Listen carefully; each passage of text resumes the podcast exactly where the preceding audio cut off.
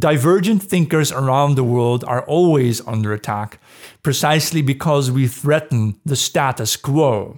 We, in the end, are the ones who might overthrow a popular belief and replace it with a new belief.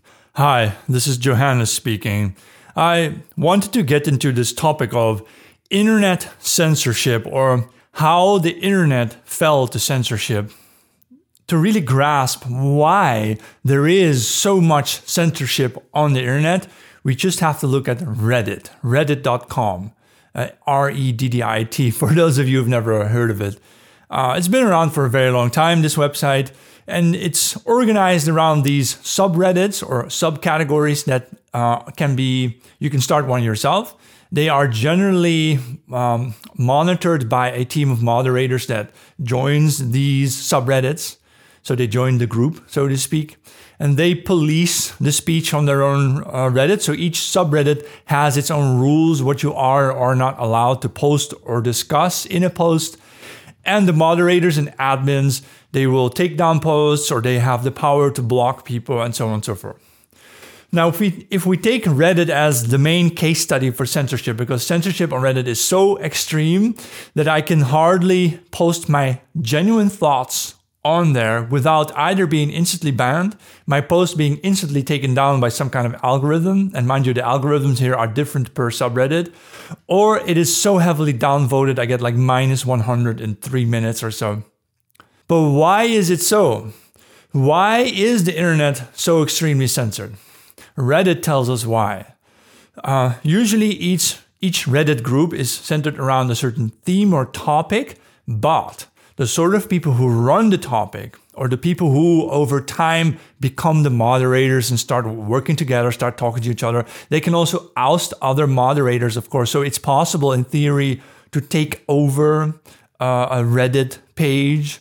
I believe this actually happened to the old R the Donald when Donald Trump was president or running for president. At some point, it was taken over by an ex- by a clique of extreme pro-Israeli moderators who started banning everybody who was critical of anything that Donald Trump said. If you care about the psychology behind censorship, it is that average people, average people, the ones we call normies, they embrace a certain belief that they then accept as a universal belief meaning they the average people become convinced that a certain opinion or a certain view of a certain matter is the only view of that matter and that anybody else who deviates from this who has a differing opinion must therefore either be crazy or a fascist or or whatever or a right winger even when you're not. This again has something to do with people being so deeply afraid of uh, being invalidated. Uh, nothing in nothing seems to invalidate human beings more than to be told that the things you believe aren't so. And this is a bit strange that uh, on Reddit, most of these Reddit groups have a left leaning or progressive belief system nowadays. I say that's strange because if it becomes so religious to them to perpetuate a single point of view on any matter, then um, why are you claiming still that it's the Christians who are so conservative that they never update their thinking? I mean, this is the main left wing attack on right wing religion and Christianity, right? They say that Christians and religious people in general, they are the dogmatic ones. They are allegedly the ones who never update their thinking when even when confronted with evidence and so on and so forth. Whereas we see the exact same thing on the left side. Take, for example, uh, a subreddit about, say, autism or a subreddit about ADHD. There will be a sort of dominant principle there on those Reddits where they say, this is what we believe autism is or how it is caused. This is what we believe ADHD is or what, what, what causes it or and so on and so forth, or what it does to you.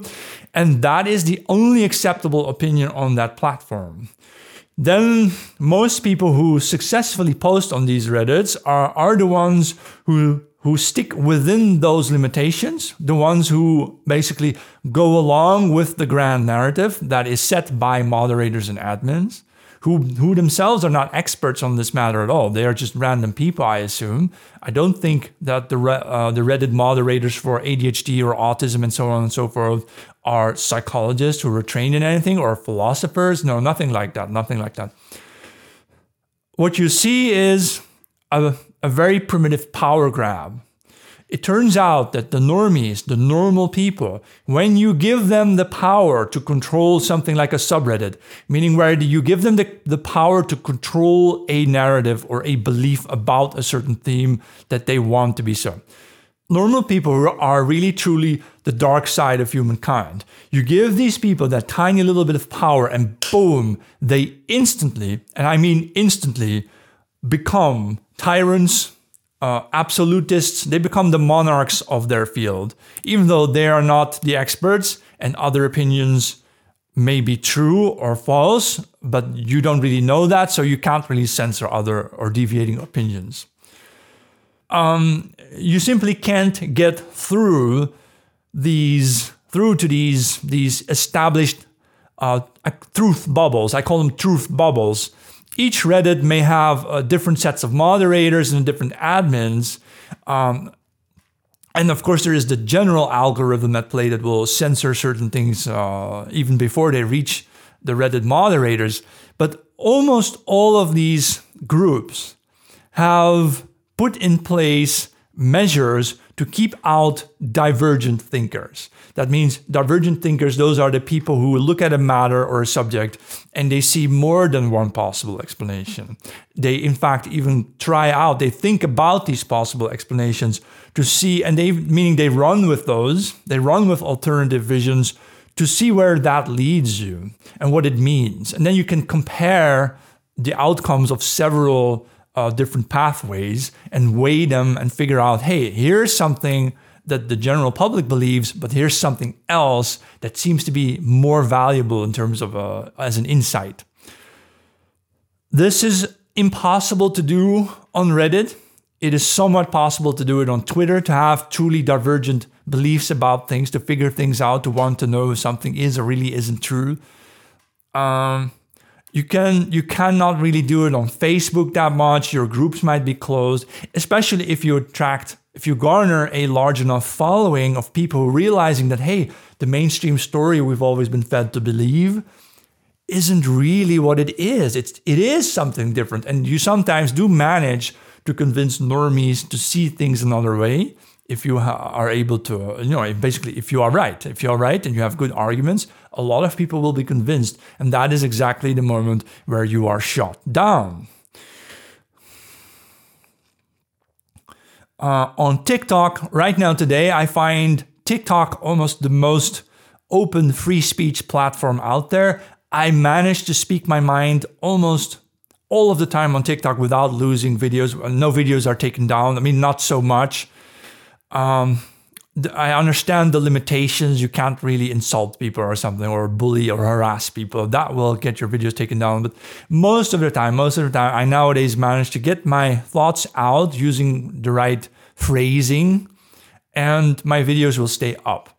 I cannot do that on Twitter. I cannot speak my mind on Reddit anywhere at all. I cannot do it on Facebook. I cannot do it on many other platforms. I even tried like things like Gettr or Parler or Gab. Uh, the, I'm not a fan of these alternative platforms because they don't have enough users really. And I think this, all of this, inevitably leads to the death of the internet because now we also have nation states that are filtering the internet. Iran does, does it, or Russia does it, but you know the EU is also going to do it. The United States, of course, censors websites, or if not, have the FBI seize a website, have it taken down or something. So there's all these um, actors out there in the real world, the people who run states, the people who run governments.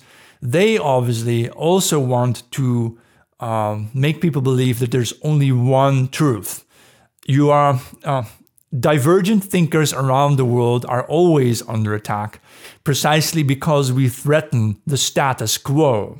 We, in the end, are the ones who might overthrow a popular belief and replace it with a new belief. But when this happens, it will come at a cost to someone, some powerful group out there. They will namely lose followers, or they will be discredited, or in other ways, their ego is hurt or damaged, or simply they're losing money. The censorship on the internet, therefore, I believe, is not going to go away. It's only going to get worse to the point where the whole internet will basically fall apart into, a, say, uh, an American English internet, a Russian internet, a Chinese internet, and so on and so forth. Or even within these nations, you will have different sections of the internet that will become uh, impossible to access to others. And of course, there is the risk that they will eventually introduce an internet passport where you have a sort of credit score system. And if you don't have enough points, you're not allowed to access the internet at all. Uh, so that that would be a way to completely ban divergent thinkers such as myself from the internet. And I see that happening during my lifetime.